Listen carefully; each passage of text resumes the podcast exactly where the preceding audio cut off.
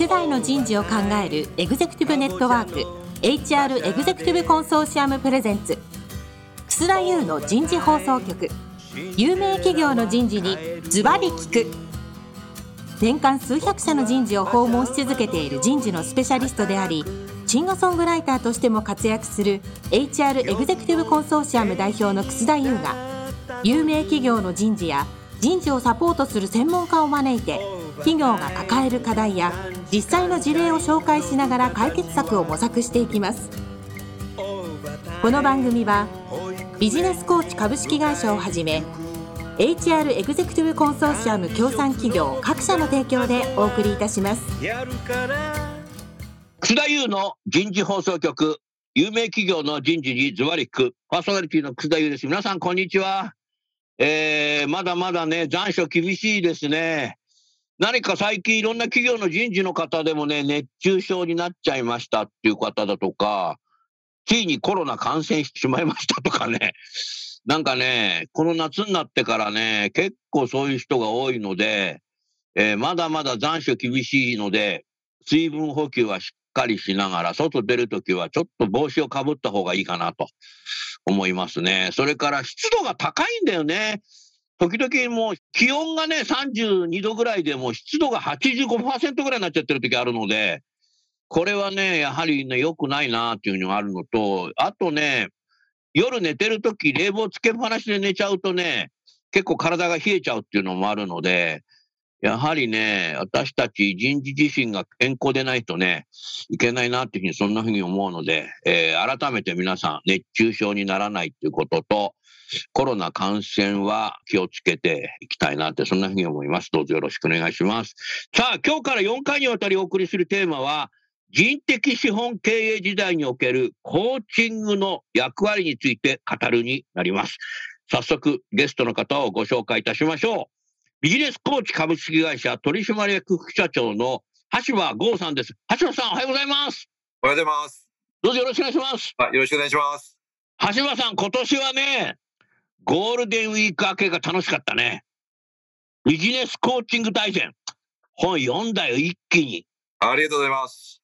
もうね、大きな書店にね、時々行くんですけど、東京駅、神保町、新宿、あとローカルの街も結構行くんですけど、恵比寿とか品川とか、書店がさ、平積みになってんだよね。いや、嬉しい限りです、本当に。本当だね。僕はね、あの、アマゾンの書評を最初に書かさせていただいたけど、ありがとうございます。一気に読んだんだけどね、まずね、感想としてはさ、コーチングの本ってね、山ほどあるんですよ。うん、でね、2000年頃からなんか出始めてるよね。そうです、ね、90年代後半にもあったような気がするけども、僕も読んだのは2000年頃からだと思うんですけど、もう昨今はね、買わなくてね、立ち読みすれば内容分かっちゃう本が結構多いの。うん、でも僕自身も年間150冊ぐらい本を読むんですけど、ネットで買うのやめたんですよ。うん、もう4年ぐらい前からやめてんですね。ネットで買うとね、この本買った人はこの本買ったってリコメンドしてくんだけど、つまんない本を買っちゃうとさ、他人にもこのつまんない本を買った人に紹介いっちゃうわけなので、つまんないリコメンドがぐるぐるぐるぐる回っていてさ、あの、表紙がかっこよくて、中身が薄っぺらくて、ページ数の厚い本が結構世の中で回ってんですよね。だから、あの、ネットで買うのやめようということでね、あの、特にコロナになってからは、電動アシスト自転車で東京駅まで行って、だいたい1時間ぐらいね、5、6冊立ち読みするの。それでね、あの、スーパーのカゴみたいにどんどん入れちゃう。で、今ね、書店はね、1万円本を買えば、宅急便で元払いで送ってくれるんですよ、ただで。うん。だからね、1万500円とかね、1万150円とか、そのぐらいの本を買って、すぐ今日読みたいやつ1冊だけ持って帰って、あとは宅急便で送ってもらえば翌日か2日後に着くので、うんうんうん、10冊買って10冊持って帰るわけいかないので、だからね、書店もいろいろサービスしてくれるので、だからまとめ買いで、しかもね、立ち読みして、パラパラパラって読んでみて、うん、面白いとこが3箇所以上あったら買うことにしてる。おーなるほど。で、小説はね、最初からずーっと読んでかないとダメだけど、ビジネス書ってさ、第1章から読まなくてもいいんだよね。うんうん。面白いとこだけ読めばさ。で、面白かったら最後に一小節読んだりとかさ、うんうん初めになんてのは最後に読んじゃったりするときあるんだよ、僕なんか。うんうん、そうすると、初めによ、最後に読むとさ、確かに、ここの初めに書いてあることが全部書いてあったなってのわかるので。うんうんうん、でも小説はね、それやると失敗するんだよね。犯人分かったんだけど、この犯人一体何やったのかなみたいうんうん。な。わかりますよね。小説はね、飛ばし読みしたらダメで、うんうん。最後から読んだらダメなのわかんだけど、ビジネス書はね、結構つまみ食いでもいいと思っているので、だから全部読まない場合もあんの。うんだからつまみ食いできるっていうことは立ち読みした方がいいなっていうのがあって、パラパラってめくって3つぐらい、あ、これは他の本と違うなっていうのが判断があったらとにかくカゴに入れて買って、うん。だいたいあの暗算で1万円以上買ったなと思ったら、レジ持ってって、宅急便で送ってもらうってやり方ですよね。だからもうこの手の本は、あなたのこの本は確実にそその買い方になるんじゃないかな。うんうんでもやっぱりあの橋場さんの本読んできちっと体系的に整理されてるのと買わなくても済んじゃう本は大体オムニバス的に山口百恵あの大全集みたいな形で なんか20曲ヒット曲全部入ってますみたいなさ、オムニバス版的な本が多いんだけど、どどどっかから引用して引っ張ってきたのか、なんかネットでコピペして作ったのか、それを自分の意見ただ入れてるだけの本がいっぱいあるんですよね、ビジネス書って最近。うん。コーチングの本のみならず。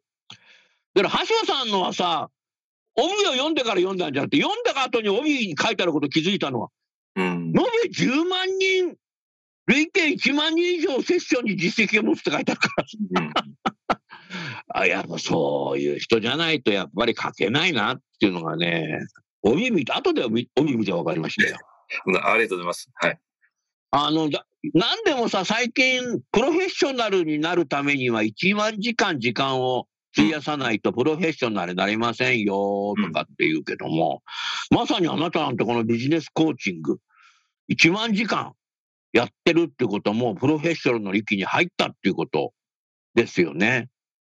で、コーチングの本って1万時間やんなくても、なんか3人ぐらいしかやったことなくても、書こうと思ったら書けちゃうんですよね。うん。世の中に本がいっぱいあるから、それ見ながら引用したりさ、なんかいろんなネットで調べてさ、それでなんかこう、目次の中に埋めてやれば、だからそれだと完全オムニバス版になっちゃうの。オムニバス版はもう、買って読んだりとか、あの、家に置いといて、なんかあった時調べるというよりも、立ち読みしたらもう全部頭入っちゃうので、別にお金出すことはないんじゃないかなっていうふうに、あの、ちょっと宣伝的ですけど、ありがとうございます。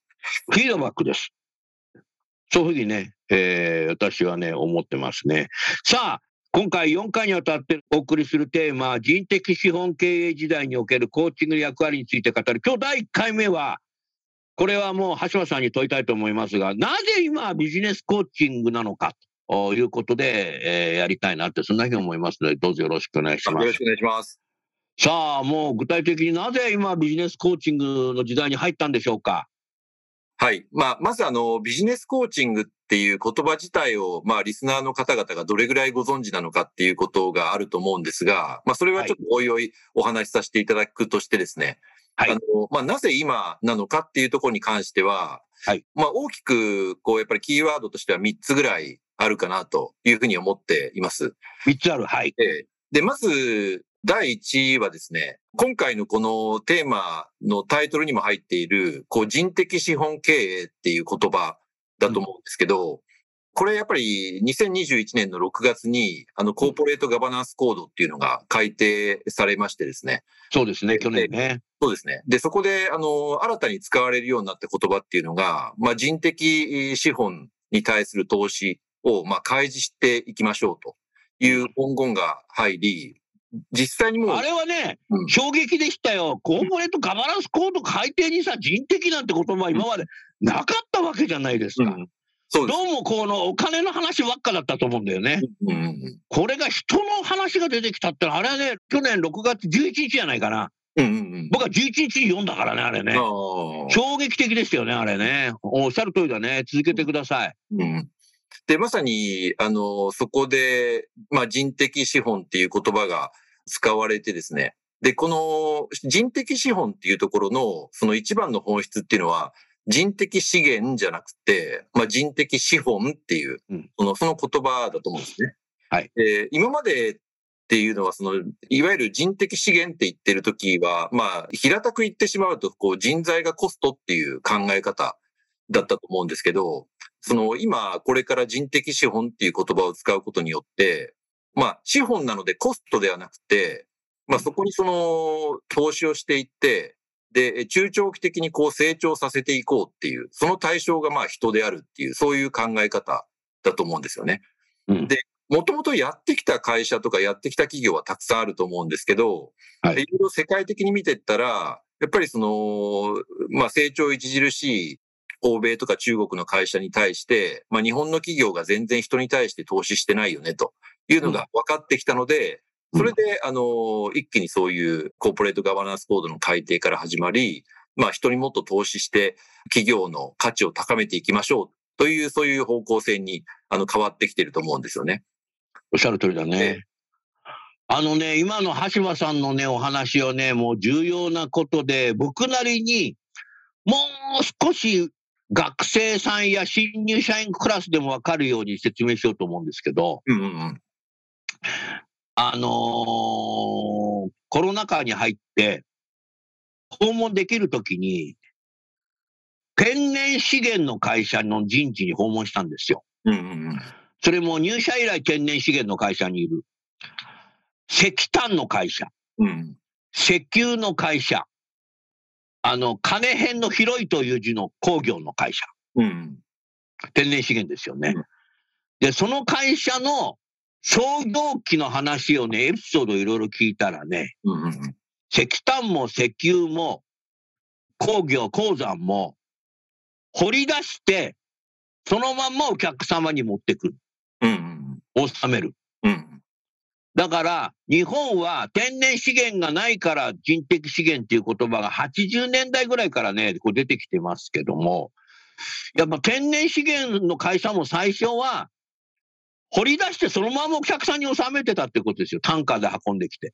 うん。今はどうなってるのって言うと、お客様のように全部、あの、ソリューションということで、お客様用にカスタマイズしてるっていうんだよね、いろんなものね。うんうんうん、イノベーション、あなんていうかな、そういうお客、ソリューションって言ってましたけどね。うんだから、やっぱり、人的資源であれば、採用して頑張れで終わってたんだけど、やっぱそこにやっぱりね、人的資本にするっていうことは人的負債にしならないように、うん育成投資をする、きちっとソリューションができる人材に育てるっていうことが、うん。思想的に含まれてるんじゃないかなっていうことがね、うん。天然資源の会社に行ってね、なんとなく分かったけど、橋本さんいかがですか？これ。いや、あの、すごくわかりやすい例だと思いますし、まさにそうだと思います。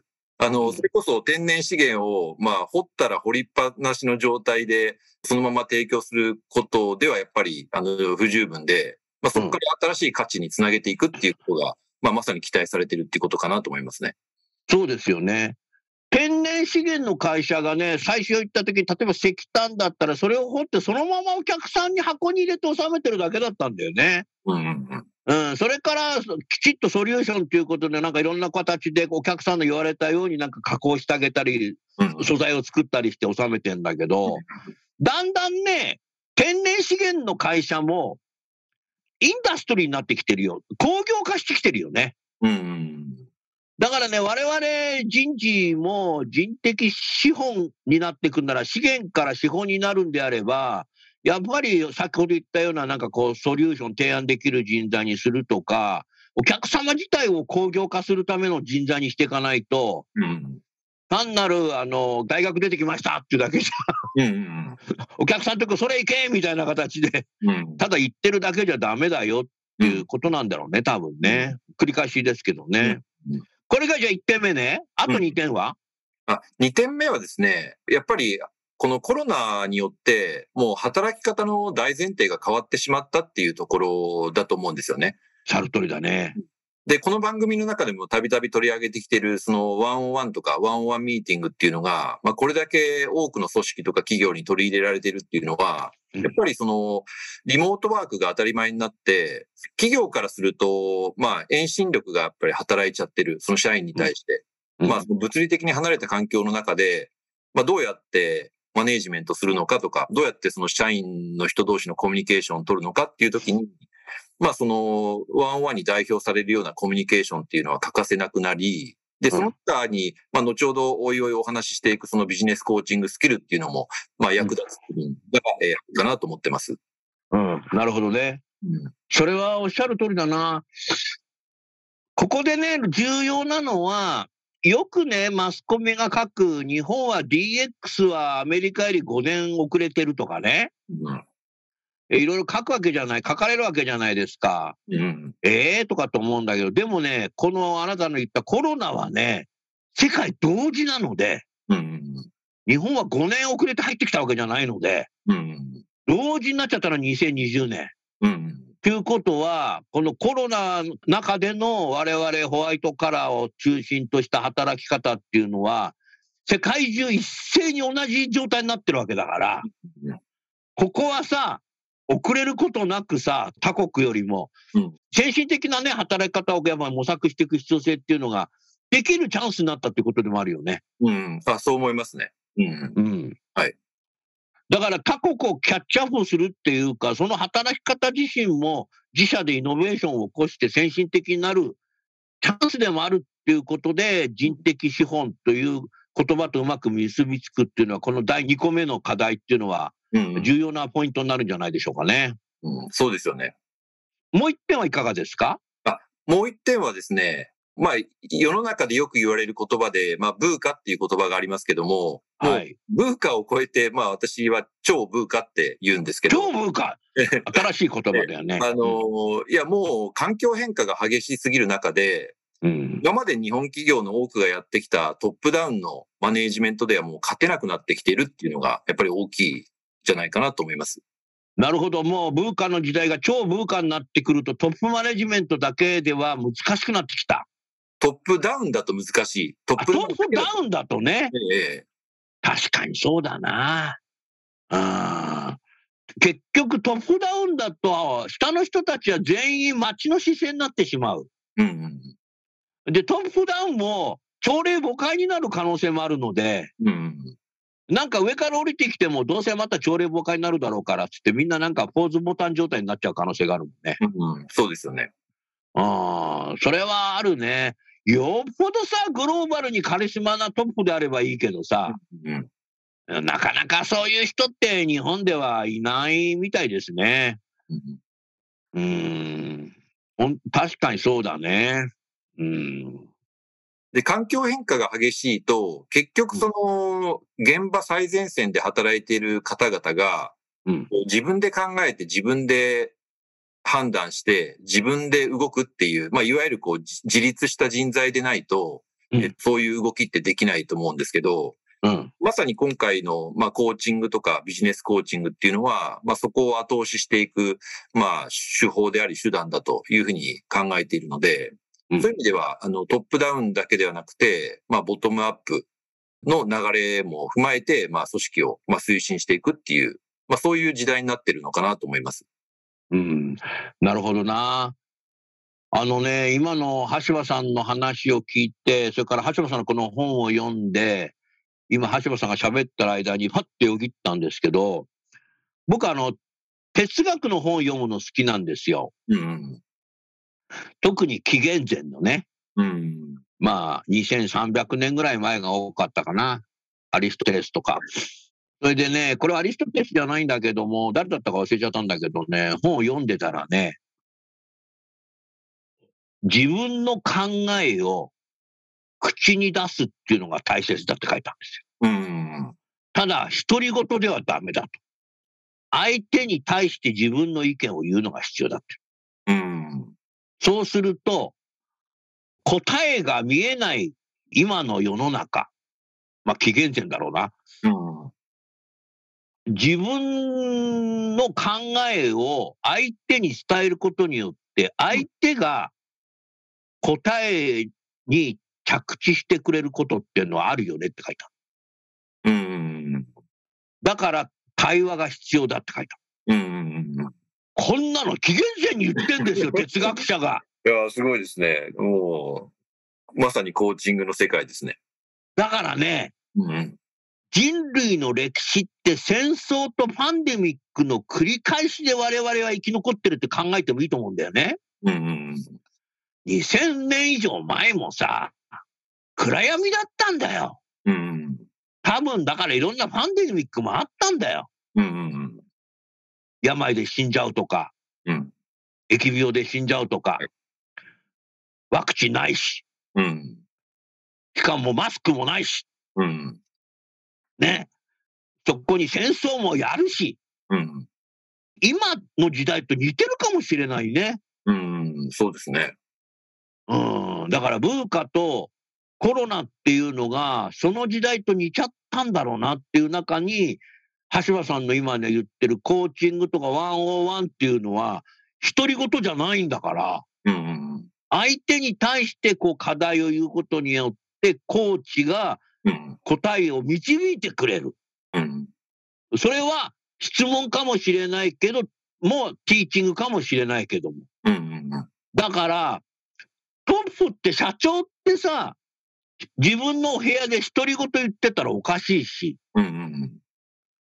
誰も自分の部屋に来なかったらさ、誰とも対話できないし、うん。下から上がってくるのはいい話しか来ない可能性もあるし、ありがちですよね。どどんな時代でもね。はい。はい。で、そういう意味では、やっぱり外部の方のエグゼクティブコーチがいたりするのは重要だし、うん。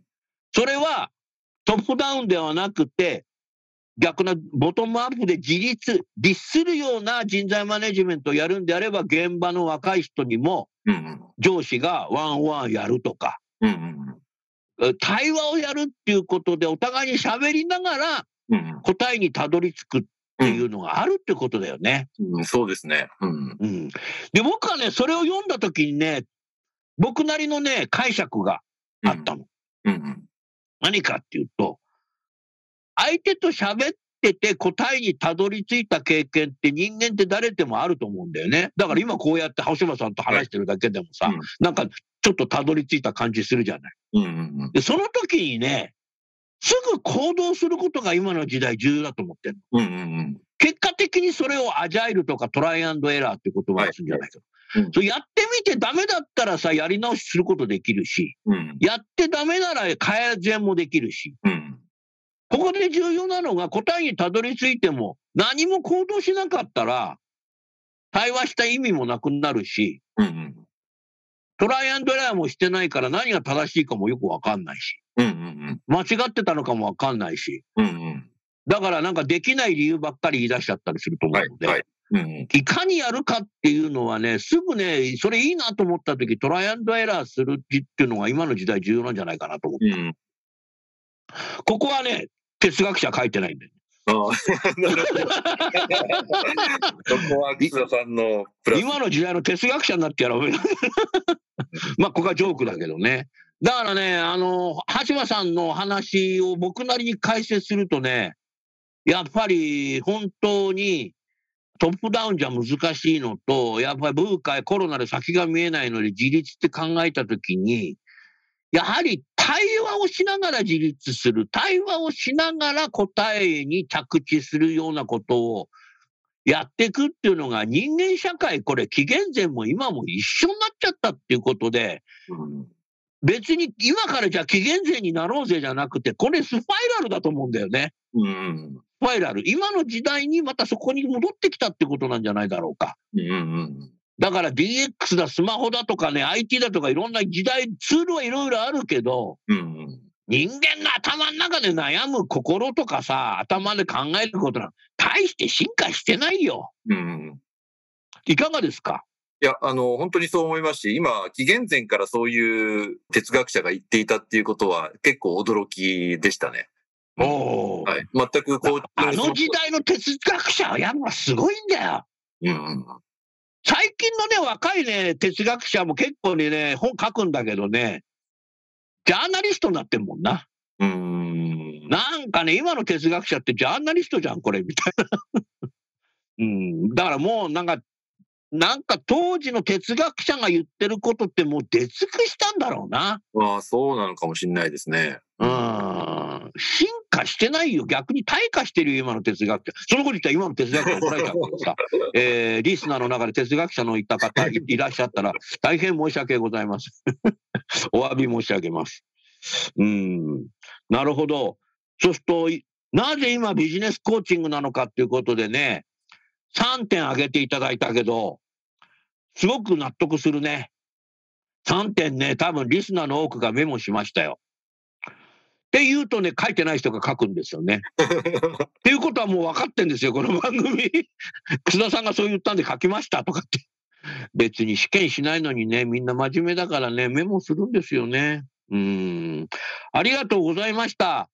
来週はね、橋場さん、はいビジネスコーチに求められる条件と、はいビジネスコーチングの分類構造。うん。どんな人がね、ビジネスコーチングをやるには求められるのかっていうことと、まあ分類っていうことだと多分階層的な話も。多分出てくるのかなっていうふうに思うので、この辺ぜひ、橋場さんなりに紐解いていただければいいと思います。はいリスナーの皆さん、ぜひ来週もお聞いていただきたいと思います。最後にゲストの方をご紹介して、今日は終わりましょう。ビジネスコーチの橋場さんでした。橋場さんどうもありがとうございました。どうもありがとうございました。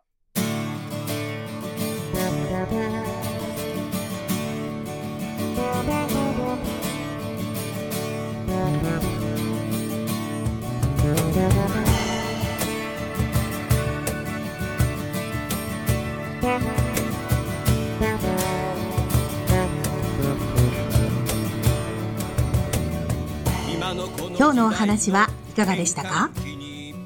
楠田優の「 The Times Will Change 時代は変えられる」とともにエンディングといたします。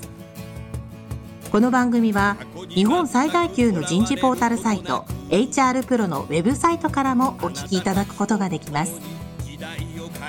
HR エグゼクティブコンソーシアムでは月例勉強会や分科会などを通して人事エグゼクティブの方々の共通の人事課題に関する本音の議論の場を提供しています。ご興味がある方はぜひウェブサイトをご覧ください。この番組は人と組織の生産性を高めるビジネスコーチ株式会社 HR エグゼクティブコンソーシアム協賛企業各社の提供でお送りいたしました。楠田優の人事放送局有名企業の人事にズバリ聞く。それでは来週もお楽しみに。